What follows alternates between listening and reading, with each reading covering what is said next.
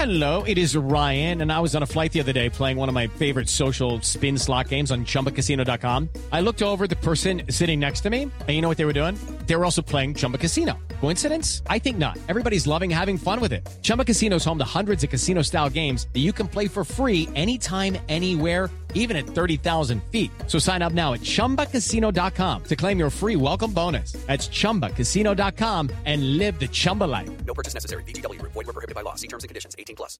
This podcast is sponsored by Ramp. Are you the decision maker in your company? Consider this. For the first time in decades, there's a better option for a corporate card and spend management platform. Meet Ramp, the only corporate card and spend management system designed to help you spend less money so you can make more. Most corporate credit cards offer points as incentives, but those points amount to less than their worth in real cash value. Ramp's business cards offer you cash back, real money in your pocket. Plus, you control who spends what with each vendor. And Ramp software collects and verifies receipts automatically, which means you'll stop wasteful spending and close your books in hours instead of days. Businesses that use Ramp add up to 5% to their bottom line the first year.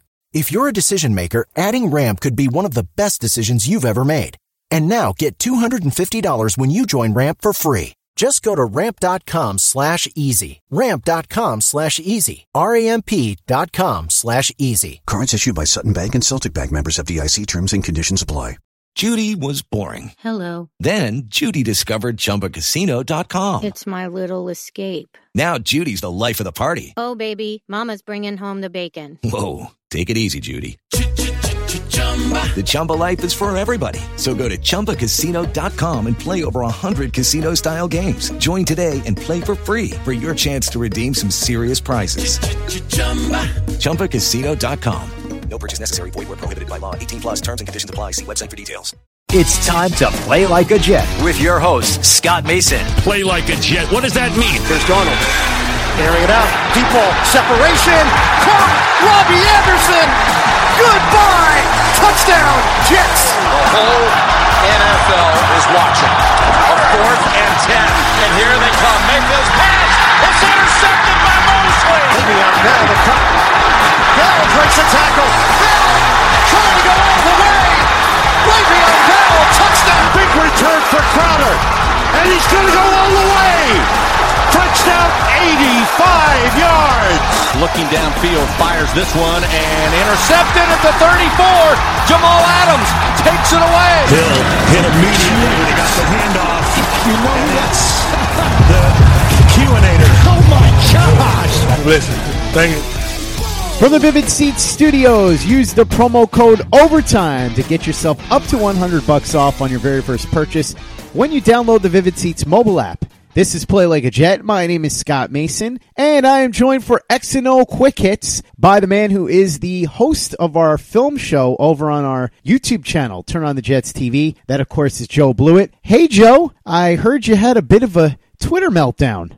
Yeah, um, Sunday, and it's funny too because usually my my meltdowns come when I have some uh, some alcohol in my system, but I wasn't able to uh, have any alcohol in my system because I had to go to uh, to work after. So that was the downside of Sunday because usually when I watch the Jets uh, play, you know, drinking if you do drink is usually ne- a necessity, but uh, no alcohol in the system, so it was kind of a rare.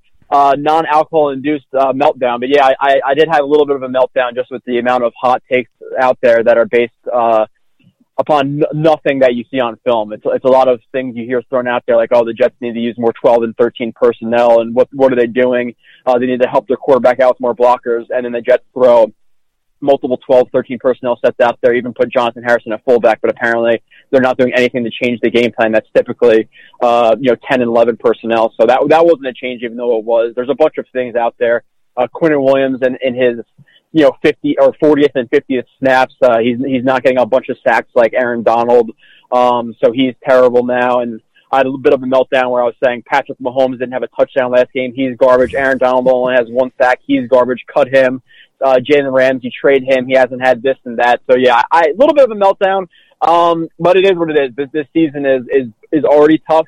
And then you have a bunch of just completely false opinions that you know are false, um, not the sound, whatever. But when you watch the film, you, you can see these things, even if you just charted and you don't know what you're what you're watching. Um, you can see these things. So uh, yeah, it, it, it's it's been coming for a little bit while, a little while. Hopefully, I don't have to have another meltdown on Sunday. So Joe, this episode, I thought it would be fun if I throw out to you the observations that I had being there in person watching, and then we'll see how it matches up with what you saw on the film. So the first thing I want to throw out there is Luke Falk. Now, I've said before that I think that at some point Luke Falk might be able to develop into a solid backup in the NFL. That day is a long way away because this was one of the worst quarterback performances I've ever seen. From what I could tell, being there live and watching and getting more than just the TV camera view, he was holding the ball too long. He was indecisive. There were receivers open. He wasn't seeing them. The offensive line didn't help him out much, but he made them look way worse than they actually were. You tell me, am I off or am I pretty much on target here? Yeah, you're on target. Um, being a back a good backup NFL quarterback is definitely a long ways away from him. It's not just uh, you know there's guys like Teddy Bridgewater out there, you know Matt Cassel when he was with the Patriots, even though a lot of that was due to Bill Belichick, et cetera. Um, he's a long way away from that. I think he's a long way away from being on an NFL roster. I, I think you know after what he's shown, he's he's going to be lucky to even be on a, a practice squad, um, you know, roster next year, whether it be the Jets or, or somebody else, because he's just been absolutely terrible.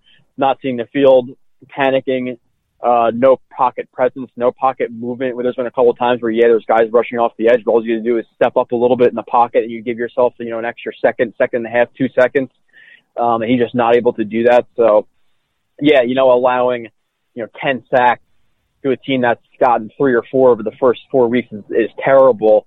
And even if it wasn't 10 and it was, you know, five or six, um, that's still a bad performance for the Jets offensive line, but there's no doubt that, that Luke Falk definitely didn't help in that aspect and not getting the ball to, to open receivers, um, which didn't happen too, too often in this game, um, because they only have such a short time to get open um, him not being able to hit those receivers when they're open really look, makes the offense look, you know, absolutely terrible. And that's why you get the things we talked about last week where people are saying, oh, well, you know, why even have a tight end in the game? You know, Ryan Griffin, he can't do anything when he's a, he's a tight end who's, he's not a, he's not, you know, Travis Kelce or, you know, Kittle or anything like that, but he's a, he's a mediocre backup type tight end. And there's been times where you've seen, or I've seen him be open, and Luke Falk just can't hit anybody. He can't make hot reads. He can't make uh, pre-snap reads uh, post snap reads. He panics. He he can't deliver the ball accurately. He doesn't lead guys. He he really is just absolutely terrible. And it's it, and that compiled on top of the fact that the offensive line is perform, performing you know terribly. That's why the situation looks so bad right now. See, the guy's indecisive, can't make quick reads, and people are saying, "Oh, well, you know, you know, Sean McVay, he he hurries up the offense." Well, part of a hurry up offense is you need a quarterback who can read pre and post snaps. A lot of a lot of um, you know that hurry up offense is being able to read the defense and getting a multitude of checks that the that the you know the coordinator, offensive coordinator, head coach gives you. Where okay, you know you might have three run plays, you might have three pass plays, you might have two runs, two pass, two runs, one pass, whatever it may be. But when you can't read a defense, you can't trust that quarterback to be in hurry up and be able to to diagnose that defense and then make the proper checks. So that's kind of eliminated from your playbook. Okay, play action, play action um, is hard to do with an offensive line that can't block take deeper shots. How do you take deeper, deep, uh, deeper shots when the offensive line can't block? So how are you going to run the, and then it, it, comes down to a lot of running the ball when they're stacking the box with eight, nine guys. You can't take deep shots. What, what are, what are the offensive coordinators, you know, whoever is calling the offense, which is Adam Gase, obviously, what is he supposed to do? I'm, and I'm, like I said, I'm not completely wiping away some blame. There's been some things, you know, running too many, um, you know, screens at, at, at times and, and not advantageous positions. Um, you know, some of his roster management, some of his game time decisions have definitely been a problem. You know, like the versus the Patriots, you're down 16 points, you have the ball um, on was it was it fourth and three from like your own 10 yard line, which yeah, it sucks to go for it there, but you still have a shot in that game. If you get the first down, you can make two drives. He punts the ball, and then after that, he's calling timeouts. Like there's things like that that are huge question marks. But in terms of the actual uh, play calling, people are calling it vanilla. I would like to see any coach with the Jets offensive line situation um, and, the, and their hand they're dealt with right now with their quarterback situation, um, be able to produce points. Now, could they have produced a little bit more, and maybe gotten, you know, a field goal or a touchdown here and there more? Yes, but to act like this offense is absolutely dreadful because of, of Adam Gase, um, I think it's, it's foolish to be completely honest. And then people are talking about, oh, the Buffalo game, won the Bu- Buffalo game. Sam Darnold, God, if he, if he hits two of those shots to Robbie Anderson and and they both go for touchdowns, or even if if they go for 50 yards and one goes for a touchdown, and you're looking at Sam Darnold, what he had like 180 yards. If he has 260 yards, two touchdowns, and the Jets win, you know, let's say, you know, those, those two deep shots lead to another 10 points because one field goal and one would hit for a touchdown. They beat the Bills, you know, 27 to 16, and that's the most that anybody's put up on the Bills, you know, the entire season. Are we really talking how bad this offense is? You know, so you have to look at it like, like I said, process versus, versus results. You know, there's a bunch of different, uh, talking points we can get into with that, but, uh, you know, they they played so bad versus the Bills. Look at the Patriots last week. You know, it's so it's it's kind of it kind of is crazy. It's really really overblown right now, and it's it's been infuriating to see the hot takes that have been coming out. So, um, but I kind of went into many different directions right there. There's a lot of things on my mind, but uh, yes, it's fair to say that Luke Falk is is not a good backup quarterback and is a very long way away from being that right now. Thankfully, we don't have to watch Luke Falk again this Sunday. Instead, we get the return of Sam Darnold, which is going to make this game much more fun to watch. And it's going to make it much more fun to bet on. So if you're looking to bet on the Jets, with the spread right now, eight points against the Dallas Cowboys at home with Darnold, they could be a frisky underdog. Go head over to mybookie.ag right now and sign up. You make your first deposit there and you'll get it doubled. That's right. You make your first deposit and they will match it right now when you sign up using the promo code overtime. You can bet on the Jets and the Cowboys or any of the other games in the NFL. You can do prop bets too. There's a ton of them that you can do involving the Jets and the Cowboys game. You can do a prop bet on how many carries Le'Veon Bell's going to have. You can do a prop bet on how many touchdowns Sam Darnold's going to throw in his return. You can do a prop bet at how many times I'm going to scream out in anger at Trumaine Johnson during the game. Okay, you can't actually bet on that. But if you could, I would say bet the over no matter what the number is. So go ahead, sign up, mybookie.ag, promo code overtime. My bookie. You play, you win, and you get paid. Joe, as glad as Jets fans are to have Sam Darnold back, let's not kid ourselves. He's not a magic elixir. As you said, the problems didn't stop at Luke Falk. The offensive line, to me, was once again bad. Now, when I was there in person, you could see it pretty easily. But you know the deal, Joe. With offensive line, to really understand what was going on, you have to go back and watch the film. I did that, and thanks to Michael Nania, I paid close attention to Alex Lewis. He seemed like a legitimate improvement back there over what they've been getting from Kelechi Osemele, but the other four guys seem to be just as bad as they've been the rest of the season. Is that more or less what you saw? Yeah, yeah. Alex Lewis definitely looked good. He definitely impressed. That that is for sure. He could have done a few things better, but you're never going to have a perfect game. Um, and the rest of the offensive line, you know, looked terrible. It, it, it's it's there's really nothing else we could say that you know other than that right now. Uh, Kelvin Beachum's completely lost right now. Uh, his technique, which used to be good, just looks awful. He looks like he's trying to overcompensate for the lack of athleticism slash strength that he that he doesn't have um, right now, and it's leading to even poor technique. So he's been getting beat, you know, all the time. And it's funny too, you watch him get beat. He's throwing his hands up and all pissed off, like he's so mad that he got beat because he sucks. Um, so he's been bad. Uh, Kalil has steadily improved a little bit from absolute trash just to a little bit trash. Like he's been, he's been still been bad. Don't get me wrong. Um, but from week one to week two to week three to week five, it looks like he's steadily improving a little bit. Um, so that's a positive, even though he's been terrible. Um, Winters, there's definitely been more ups than downs. Uh, playing next to a rookie in Chuma Edoga and a guy like Brandon Shell definitely hasn't helped him. There's been multiple times where again, people who don't know what they're watching see him trying to pass off a stunt properly to the right tackle. The right tackle doesn't pick it up, and then it looks like you know uh, Winters got beat when really it was the the right tackle not knowing their assignment and not knowing how to how to play a stunt, how to take proper steps, whether it be 45 degree vertical foot fires, rooting down. They don't know how to respond to certain defensive fronts or or even to how to react to to defenders uh, post snaps. So um, he's been a li- he's been better than people think, but he's still been bad. You know, it, I'm not going to say any of these guys have been playing playing you know good.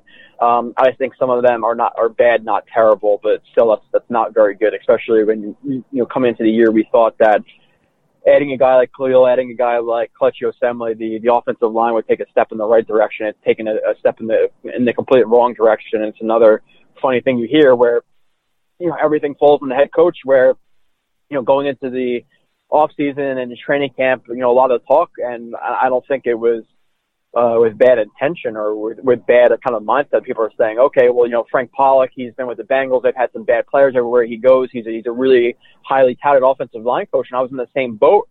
Is is Adam Gase responsible for the offensive line and how they played? Yeah, now for certain play calls, play action, sending extra guys in, which like I said, people kind of have false narratives around too, uh, you know, as well.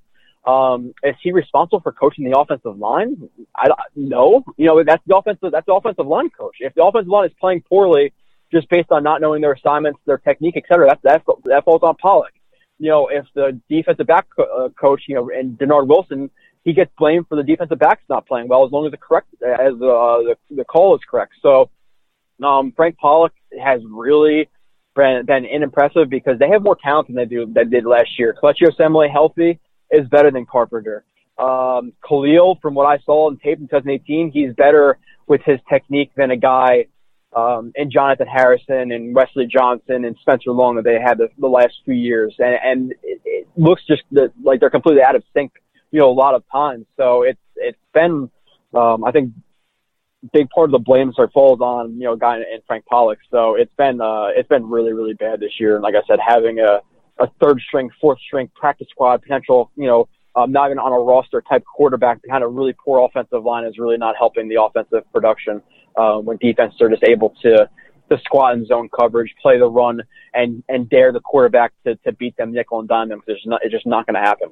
Le'Veon Bell has been somebody that has had zero help so far because he's had a quarterback that hasn't been able to take any of the pressure off of him. They've been stuffing the box, as you noted.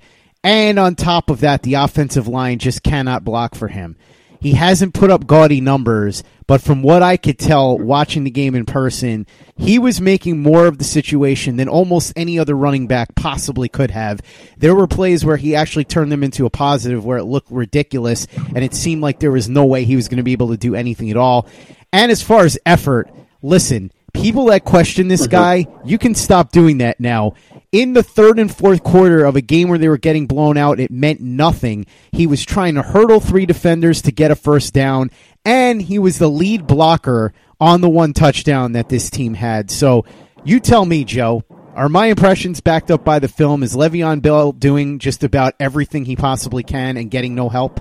Yeah, he he looks like the the elite Le'Veon Bell. That's at All Pro, Pro Bowl level. He, you know, he won't get those uh, to that All Pro level this year because of of what his stats look like. And like I said, you'll get those uh, those those quote you know stat humpers that I call them out there saying that he's bad, and you'll hear it on you know WFAN and ESPN and all these garbage podcasts and you know, uh, podcasts aren't centered around the Jets saying, oh, well, you know, look, Le'Veon Bell has washed 3.5 yards per carry this year, which I think will go up with Darnold coming back, but still it's going to be hard to recover from these last four games in terms of, you know, what you'd want to look at statistic, uh, statistically from an all pro type guy.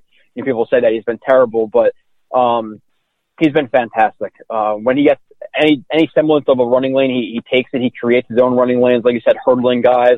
Um, even when, you know, typical running backs will, you know, when they're going to the sideline, you know, they'll, they'll, you know, kind of concede the run right out of bounds. You'll see Le'Veon Bell plant his foot in the ground, stiff arm the crap out of a cornerback, linebacker, safety, just to get another half a yard. So he's fighting for literally every single inch, um, that he's able to get. He's been absolutely fantastic with the press, um, never saying the wrong thing. So Le'Veon Bell has been, you know, a, a A plus addition for this team and what he's been producing, um, you know, on the field as a leader, um, in the locker room, um, seemingly, you know, to the press. He's, he's been, he's been really great. And I'm really looking forward to, to him playing with Sam Darnold is coming back. I'm looking forward to him playing next year with an offensive line.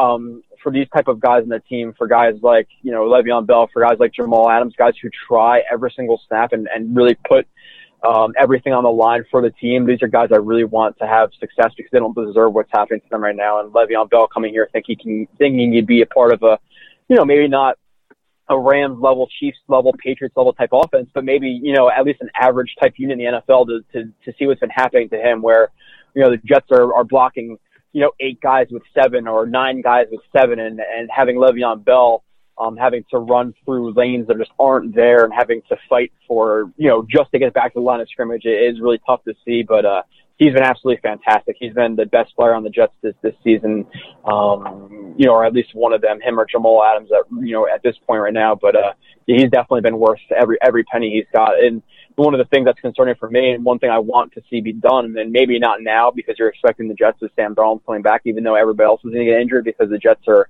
apparently built on an Indian Indian burial ground right now. Um, one of the roster decisions, and like I said, there's been some. It's more of the roster decisions that Gase has made, not necessarily the play calling.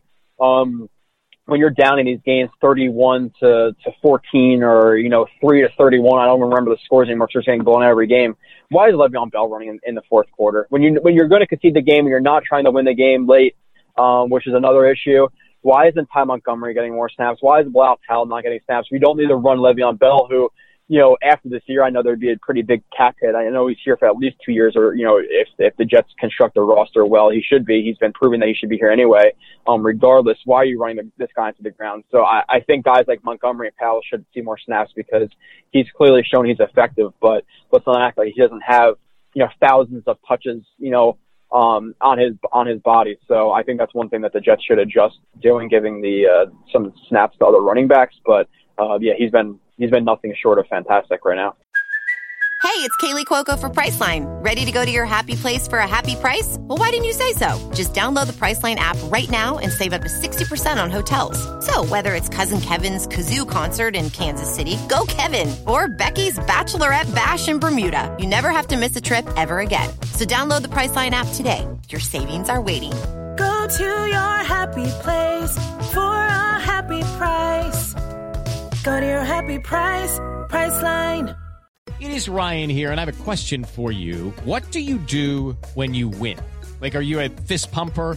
A woohooer, a hand clapper, a high fiver. I kind of like the high five, but if you want to hone in on those winning moves, check out Chumba Casino. At ChumbaCasino.com, choose from hundreds of social casino style games for your chance to redeem serious cash prizes. There are new game releases weekly, plus free daily bonuses. So don't wait. Start having the most fun ever at ChumbaCasino.com. No purchase necessary. VGW. Void were prohibited by law. See terms and conditions. 18 plus. Play like a Jet. Play like a Jet. Let's talk about the defense, and I want to start with the cornerbacks. Trumaine Johnson. I'm just going to say that I've seen enough of him, and I don't want to watch him Mhm. anymore. I want him to sit on the bench until such time that the Jets feel that it is financially feasible to release him. This was one of the worst performances I've ever seen a cornerback have. Just getting beat all day, every day, penalties on top of it. I believe it was Manish who said that Trumaine Johnson likes to give a cushion. Well, if you're going to give a cushion, maybe don't get called for a bunch of penalties on top of it. Joe, when you watched the film, am I right? Was Trumaine Johnson about as bad as humanly possible? Yeah, and it's so sad too that you look at the Jets contract situation with him, and I'm not sure the exact numbers, but I know he's owed like somewhere in like 13, 14 million dollars next year. And if they cut him, the Jets have 11, 12 million dollars in dead cap, and then he, uh, and then they only create like two million dollars of room. So are they going to even be able to release him for that two million dollars? Is even worth it? Is he worth two million dollars right now as a backup? Um, it's, it's, it's going to be a question that Joe Douglas has to answer, but it, getting him out of here might just be the best option because uh, he's looked terrible. And in the past, what's hurt him is it's been his it's been his athleticism, which he never really had great athleticism, but he always had good technique. Now this year, he just has horrible uh, horrible technique where you saw him, you know, uh, get one penalty with the you know legal contact downfield. We saw Nelson Agholor who got who burned him deep, uh, and the Eagles to the challenge tag for pass interference, illegal contact downfield, whatever it was. Um, and the refs didn't overturn it, which, by the way, the pass interference rule has been absolutely terrible, the reviewing of it this year, because you've seen some clear pass interference that's not called. So what's the point of the rule? It's been really, really bad slowing down the game. It's just, um, I think that's going to be a one and done type thing, but, um, he got burned multiple times where guys were you know, uh, you know, Carson Wentz overthrew them or, you know, Agholor wasn't able to track the ball down, whatever it may be. Uh, when he's not getting burned deep, which, you know, with the Rams, he was always, he was always a guy who got, you know, he would let up nickel and dimes, you know, okay, five yards, six yards, seven yards, but would never get beat deep. This year, he's getting nickel and dimes and getting beat deep. Um, and it's, like I said, it's not even just athleticism. His technique is just so awful. You see him get illegal contact downfield because his feet become inactive and his foot and his feet get frozen into the ground. And that's why he had to reach out and you try to hit the guy so he didn't completely burn past them. You see when he's playing off coverage, okay, if you're going to play off, off coverage, what off, the, the most beneficial thing of off coverage and the reason for it is you're able to take, you know, read steps you, you take two, three short shuffles back. You read the quarterback's drop. Okay, if it's a, if it's a three step drop, then I'm going to you know attack upfield. Obviously, you want to you want to attack the near hip to protect against double moves. That's that's something you do what, you want to do technically, which again he didn't do when he got beat deep. Um, but you want to take those read steps. He's he's aligning so far inside. He's not even allowing himself to take read steps. So he's completely negating the the the, the benefit of playing off coverage. So um, it, it's that. It's opening up his hips too early, angling his hips off too early, playing too far inside. Where even if he does make a good break on the ball, he's still two, three yards inside of same being, instead of being over top of the route. Where um, you know, he would be able to break on the ball and potentially get a pass deflection. Like I said, he's so far inside. He's, he's not even put himself in proper position to be able to do so. So it's, it's athleticism, it's technique. Um, he's another one of those those signings, unfortunately, um, that after the Jets signed him for a big contract, you know, last three last couple of years that uh, he's been reminding me of is, you know, uh, one being Muhammad Wilkerson, who just didn't care at all, wasn't up to meetings. Uh, Darrelle Revis looks like he completely lost it. Uh, he always had good technique and he looked bad. And now you have Trumaine Johnson. It's just a lot of these big contracts that the Jets have been signing the last couple of years have really not been working out. Um, and it looks awful. But yeah, Trumaine Johnson has been uh, he's not even a number two. He's not even a number three right now. Right. He honestly at this point, you know, minus his name, if you just watch his play, he's not even rosterable. You know, maybe it's a five or a six on a bad team, um, but he has been really, really poor at this point. It's a really big disappointment because of you know considering what he's. I don't know exactly what he is on the cap right now. Maybe number two, number three, number four, highest on the roster, and he shouldn't even be on it right now based on his play. So it, it really has hurt the Jets. Let's talk defensive line. From what I gather, Quinnen Williams, despite not having 12 sacks, as you were joking before, seemed to have a pretty good game in his very first full game as a pro against one of the best offensive lines in football. He had four quarterback pressures, almost had that sack. He should have been able to take Wentz down, but still, the fact that he was that close is nice for his first game. I think that it's certainly something to build on. Leonard Williams continues to mail it in. This is the weirdest time ever for somebody to do that too because it's a contract year. When you watch the defensive line, is that what you saw? Did you see a pretty solid debut from Quinnen Williams and another pretty subpar performance from Leonard Williams? Yeah, so for Leonard Williams, it's it's kind of it's it is odd um, that he just looks absolutely terrible and he's just not getting to the to the quarterback. Um, there've been a few times where they're definitely running away from him, but it's not an excuse for a guy who's making what 11, 12, 13 million dollars. Um, you know, on that on that fifth year of his of his rookie contract being such a high first round draft pick. Um, the excuses need to stop. You need you need to produce. Um, Leonard, uh, you know, coming under a guy like you know Gregg Williams, and even I thought that okay, more penetration, more stunting, that you know take advantage of Leonard Williams' athleticism. He'd get to the quarterback more. Um, but he's just not able to to do that right now. He just he's just not getting there. He's not producing. I really do not see him getting a second contract with the Jets unless you know he's going to give them a a contract around you know whatever it may be. You can you can argue that you know people saying he's a bust and all this stuff. He's absolutely terrible. And I saw something, and this is partial the reason that I went on a complete Twitter meltdown was that oh well he's he's more of a bust than Darron Lee and Darron Lee is better than him, which is just that that that's really that really is crazy. Um, and you asked the Le'Veon Bell question before, and there was a, actually a tweet I had where I said, uh, you know, Le'Veon Bell, you know, he's not that good. He, I haven't seen him break one tackle all year, and it has nothing to do with the offensive line. The offensive line's actually blocking well for him. And then people are like, oh, you're a clown. You have no idea what you're talking about. I'm like, I don't know how you didn't sense the sarcasm there, but yeah, it was part of. I lost definitely a couple of followers the other day, but I really, I really couldn't care any less. But uh, yeah, Leonard Leonard Williams is he's been terrible. Um, even really, really disappointing for, for me. I really thought he would produce um, more this year under the Gregg Williams uh, scheme. And then Quinnen Williams, like like you said, you know, he didn't have you know 13 sacks and uh, all all this stuff, so he's a bust, and they should probably trade him. And he's Leonard Williams 2.0, and people compare him, you know, to Josh Allen and all these guys now. Where you look at you know the the defensive line that Josh Allen is playing on right now, with you know, Ngakoue and Calais Campbell, who's getting three sacks. I think if Quinnen Williams was playing on one of those teams, he would probably get more production than he will this year because uh, there's literally no attention where he's already drawing double teams um, so early into his career. And again, you're talking about um, you know him playing one of the best offensive lines in football. Is it you know number one, number two, number three, number four, number five, wherever it is? It's definitely top ten. I would probably say it's top five and uh, there was multiple examples of him pressuring Wentz. You saw the the play where he obviously got ducked by Wentz, where um, yeah, you'd like to see him finish that, but Carson Wentz is you know elite in terms of his pocket movement and being able to escape the pocket and break tackles. That's what we've seen him do throughout his you know young career. But um, there's multiple plays where we saw you know Quinn, Quinn Williams, whether it be zero tech, one tech, three tech, where he was you know, creating some real movement against guys like Kelce, who is considered one of the best centers in the NFL. And then uh, I believe it's Brandon Brooks is the right guard who's like 350 pounds. Like he's a massive dude, uh, considered a really, really good guard as well. Um, I know he's been producing very, very well for the Eagles this year. Um, there's some times where he was throwing him around a little bit, where um, you know, penetrating, pushing the pocket, uh, and and forcing Wentz to to to roll out or to move away. So for his first game minus, you know, stats, which I think he actually, like you said, Scott, I think in terms of statistics, you said what, uh, one quarterback hit, four pressures, five tackles, whatever it was. He actually had a, a decent statistical game he just didn't finish that sack where if he had that sack, he'd be like, oh my God, you know, he actually played really well now. Look, five tackles, one sack. What a game. But because he didn't, wasn't able to finish one play, now he had a bad game. So it's, it's crazy. But, um, I was definitely impressed with, with Quinnen Williams for sure in his first uh, full game because, you know, the first game, I'm not sure exactly, uh, when he got injured.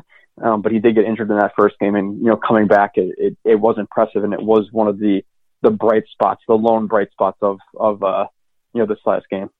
I thought the linebackers played solid. Neville Hewitt's been okay, and so is Blake Cashman. I'm not saying that these are guys that you necessarily want as your long term starters, certainly not Neville Hewitt. But what did you think? Watching in Philly, it seemed like they held up their end of the bargain. Yeah, uh, Cashman, uh, based on, and I think I said this last time I was on the, uh, you know, on the show with you, that Cashman's been, been impressing me more just because of, you know, for him being a fifth round draft pick um, and expecting him to to come in and be a starter um, wasn't necessarily something he he thought you know most likely going to the season, and it wasn't something we were expecting from him because you had Avery Williamson and you know uh, Mosley, which you know we don't have them right now because of just this this incredibly injured season. I asked this I asked this question on on Twitter, Scott. Actually, you know, just to deflect it back to you, and I'll answer your question because you know I guess I'm allowed to steer this podcast in the way I want to as well. And if not, you have to kick me off. Um, this is probably the worst year with injuries that I could ever remember as a Jets fan. I know a lot of people are going to say 1999 because they had Super Bowl aspirations. Um, and then what Testaverde went down so early. But in terms of, in terms of the um, amount of injuries, like, and then you look at Herndon, okay, you know, we're all excited. Herndon's coming back, you know, four game suspension, maybe a big piece of the offense, young tight end. Oh, uh, yeah, well, he, uh, he hurt his, his, his leg or his hamstring running routes by himself before he's even able to practice. So just to, to bounce that back to you and I'll answer the question, is this the worst season you've seen in terms of injuries? It's right up there. I would say 2005 might be worse because it meant the end of Wayne Chrebet. It meant the end of Curtis Martin. And it also meant that Chad Pennington and Jay Fiedler, the two top quarterbacks on the roster that year, were both out, not just for a couple of games, but for the entire season at one point. Mm-hmm. And they ended up having Brooks Bollinger and Vinny Testaverde coming back off the couch. But being able to even credibly compare anything to 2005 means that it's a really bad injury year. Yeah, and it, it really does suck because, you know, Avery Williamson, the guy who um, was okay in coverage. He wasn't great, but he was, you know, near elite um, very, very, very good at, in the run game because of his aggressiveness, his strength, his, his ability uh, to blitz, to to really uh, just kind of toss aside offensive linemen. He goes out, you know, obviously second preseason game, and you see C.J. Mosley in the first game, which I'll I'll say to the day I die, um, or until I'm done podcasting or on Twitter or whatever, which may be sooner than I want it to be with how everything is going right now. Um, people said he couldn't cover, and then in, in games in this, um, you know, the first game against the Bills, he was making plenty of uh, plenty of plays in coverage. He was making plays in the run game, and we saw what you know having an inside linebacker as, as good as as C.J. Mosley um, can do for your defense. Where you know they obviously shut out the Bills as soon as he leaves, they score you know 16 points um, or 17 points right in a row. Um, so not having both of those guys has really hurt the Jets, and now you're you're forced with two backups um, to be on the you know the starting lineup. And Cashman has been he's been solid. He's definitely he has the issue in zone coverage. Zone coverage, he doesn't make the cleanest reads. He he does panic a little bit when people overcrowd.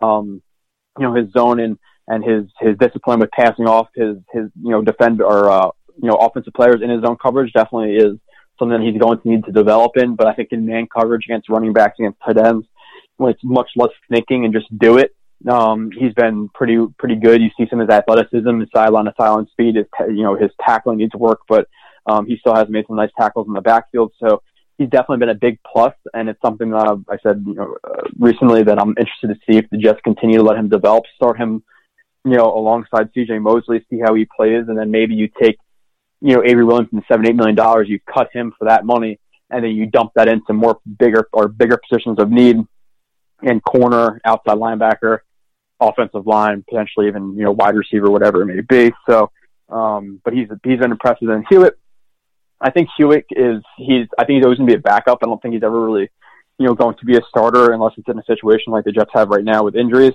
or just a really bad inside linebacker core. I think he's I think he's okay um, in coverage. He definitely struggles um, in all aspects, whether it be you know passing off zones, man coverage. He's really not the fastest, most, most nimble guy, so he can't really keep uh, keep up with any you know tight end who deserves to be starting. So that's a concern in the run game. He will make a flashy play or two, but then there's another play where people don't really notice it, where you know he'll get drawn into the line of scrimmage too early.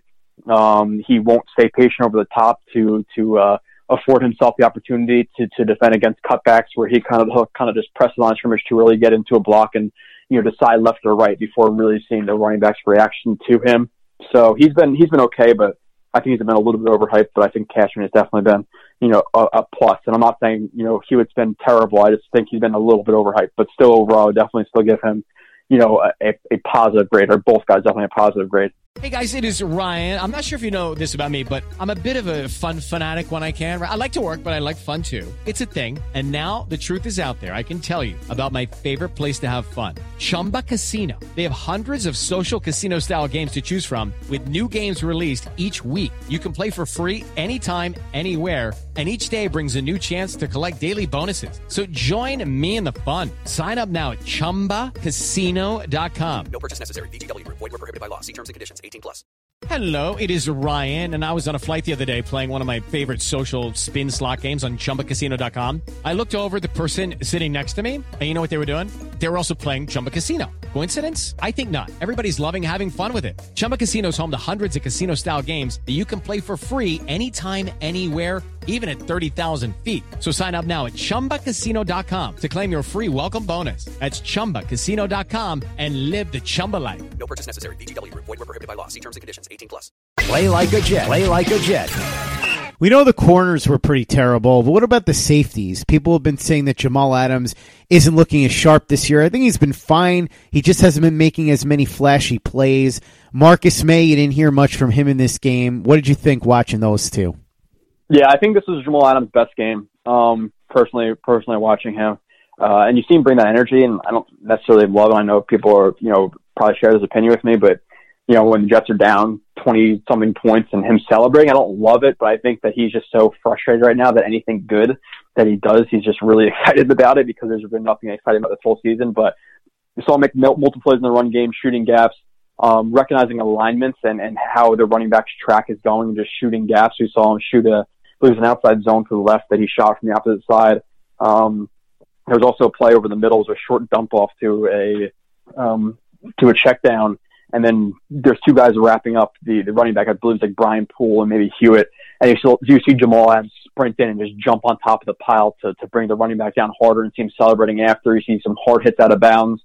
Um, he made a few nice plays in, in coverage on tight ends where that was the biggest area of kind of uh, that needed growth in Jamal Adams' game was in coverage. And this year, I think he's been pretty good in coverage. You haven't really seen him beat at all, which is a positive because he has been in coverage more this year than any other year throughout his career. You see him you know, taking proper angles to guys. We saw him get the pass deflection, I believe, it was against uh, Ertz where he got that where he got that pass deflection. Um, so Jamal Adams definitely played actually really really well this game. Uh, Marcus Maye, I I think he's okay.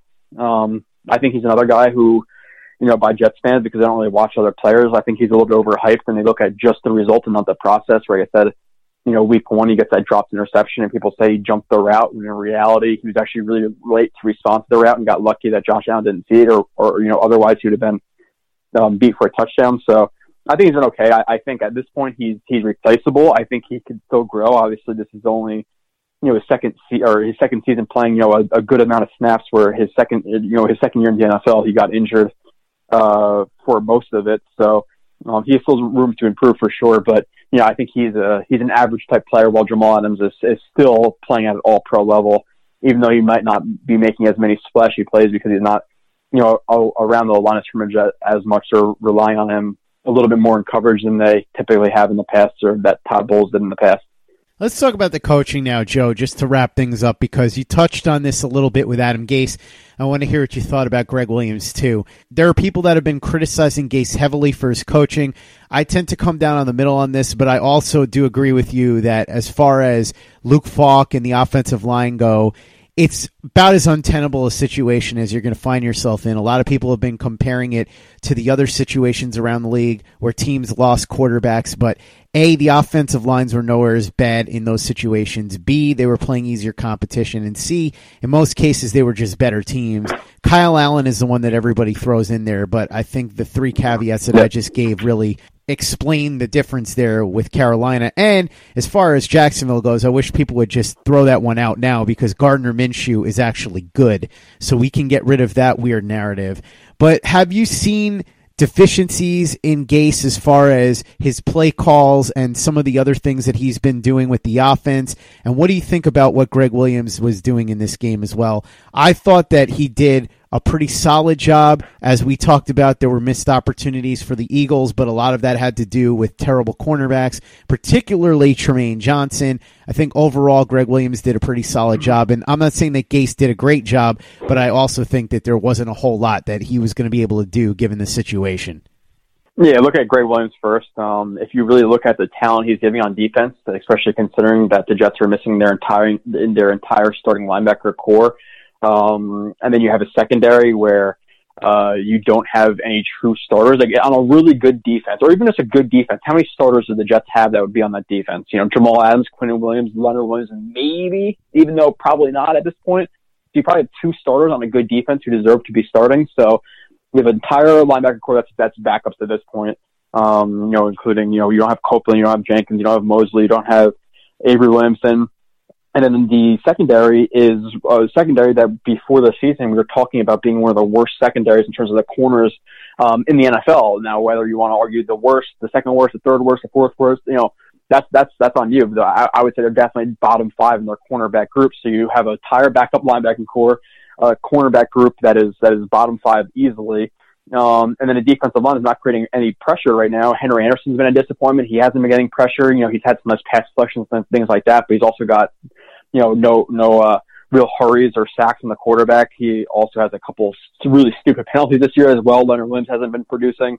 Uh, Quinnen Williams has been injured, so he's working with a really decimated and you know uh, lack of talented group at the top and in the middle and at the bottom. So for what he's been doing, you know, and yeah, they probably should have given given up at least another touchdown because Trumaine Johnson got beat, but you need to look at play call versus the the talent that and a lot of people like to go either you know, 100%, okay, it's a lot of, you know, coaching is the most important thing. A lot of people are, okay, talent's the most impo- important thing, but I think it falls somewhere in the middle. Um, or if you call a really good game plan and the players can't execute, how much blame is that on the coach? You know, that Trumaine Johnson can't cover a guy one on one for more than two seconds. How are you really supposed to negate that? It's, it's really hard to, to be able to do that. Now, can you do that for a snap or two or three? Yeah, but throughout a whole game, um, you know, the Eagles will figure you out. So I think for what he's given, he's been coaching pretty well this year.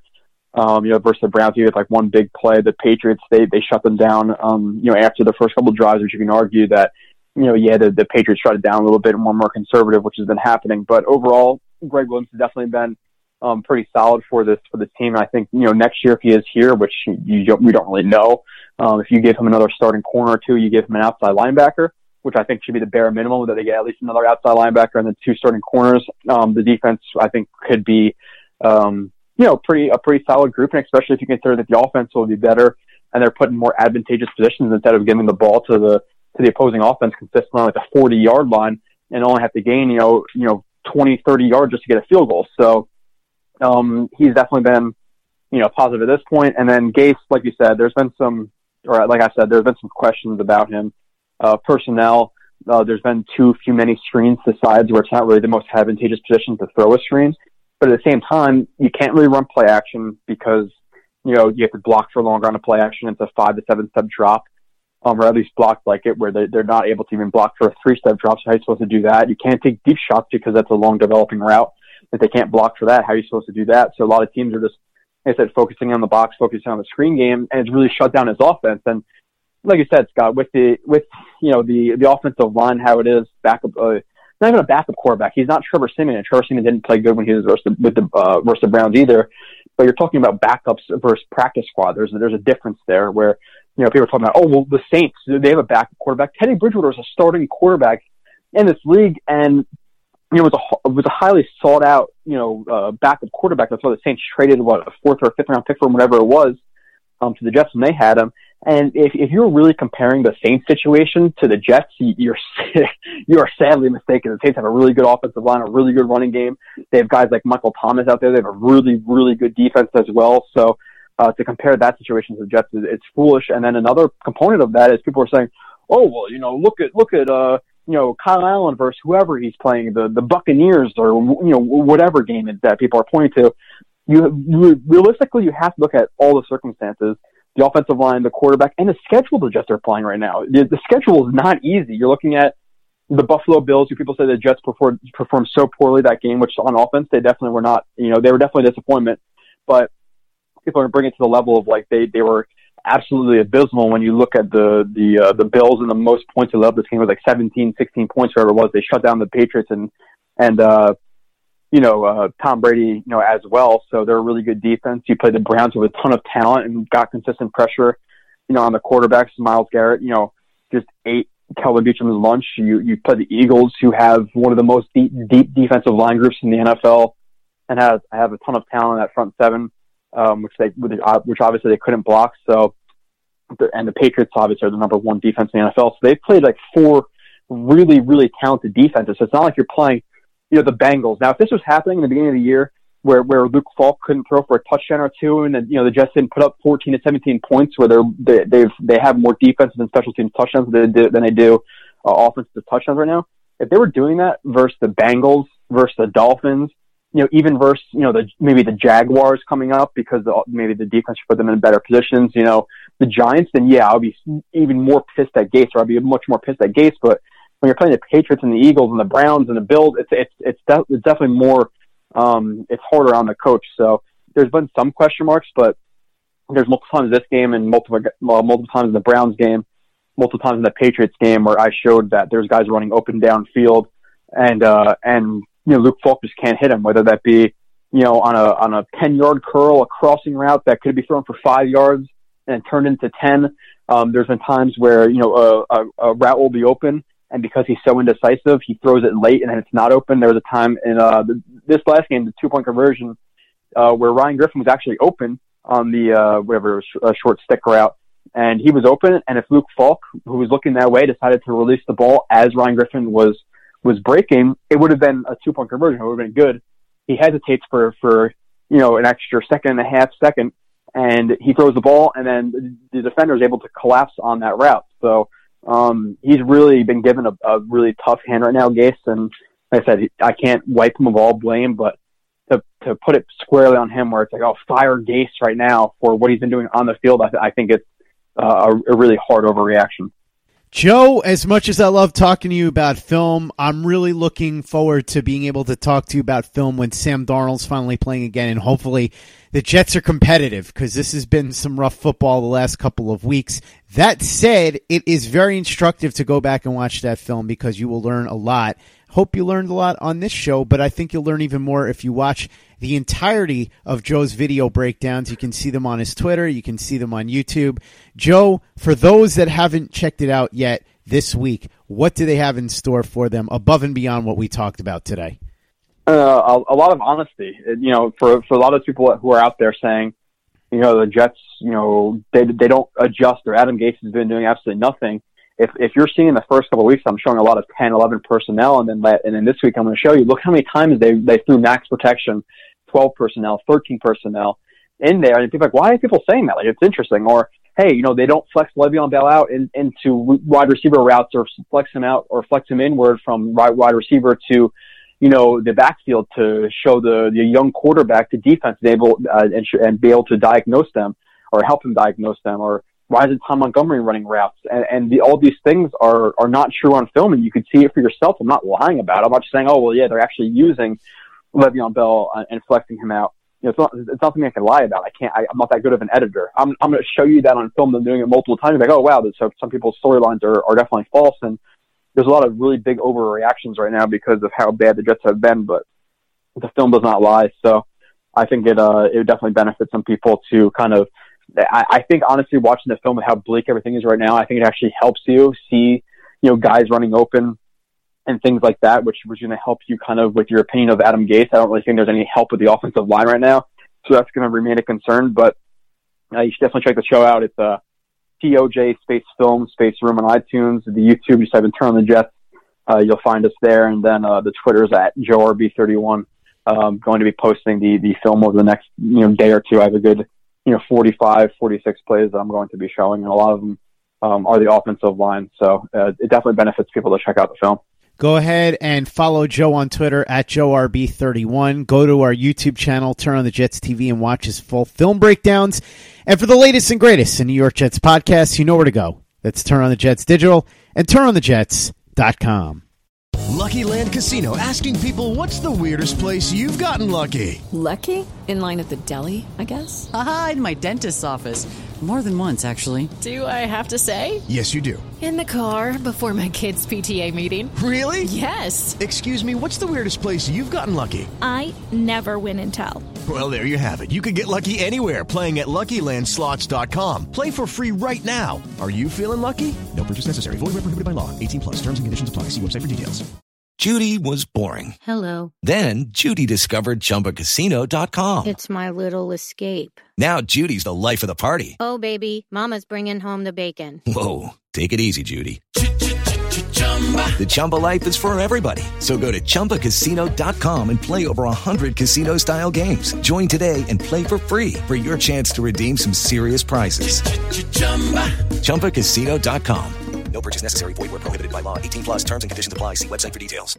Hello, it is Ryan, and I was on a flight the other day playing one of my favorite social spin slot games on chumbacasino.com. I looked over the person sitting next to me, and you know what they were doing? They were also playing Chumba Casino. Coincidence? I think not. Everybody's loving having fun with it. Chumba Casino is home to hundreds of casino style games that you can play for free anytime, anywhere even at 30,000 feet. So sign up now at ChumbaCasino.com to claim your free welcome bonus. That's ChumbaCasino.com and live the Chumba life. No purchase necessary. VGW. Void were prohibited by law. See terms and conditions. 18 plus.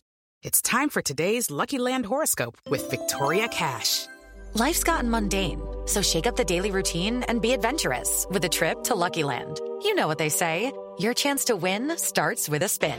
So go to LuckyLandSlots.com to play over 100 social casino-style games for free for your chance to redeem some serious prizes. Get lucky today at LuckyLandSlots.com. Available to players in the U.S., excluding Washington and Michigan. No purchase necessary. VGW Group. Void were prohibited by law. 18 plus. Terms and conditions apply.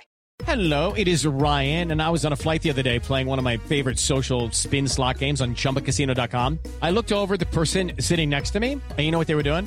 They were also playing Chumba Casino. Coincidence? I think not. Everybody's loving having fun with it. Chumba Casino is home to hundreds of casino-style games that you can play for free anytime, anywhere even at 30,000 feet. So sign up now at ChumbaCasino.com to claim your free welcome bonus. That's ChumbaCasino.com and live the Chumba life. No purchase necessary. VGW. Void were prohibited by law. See terms and conditions. 18 plus.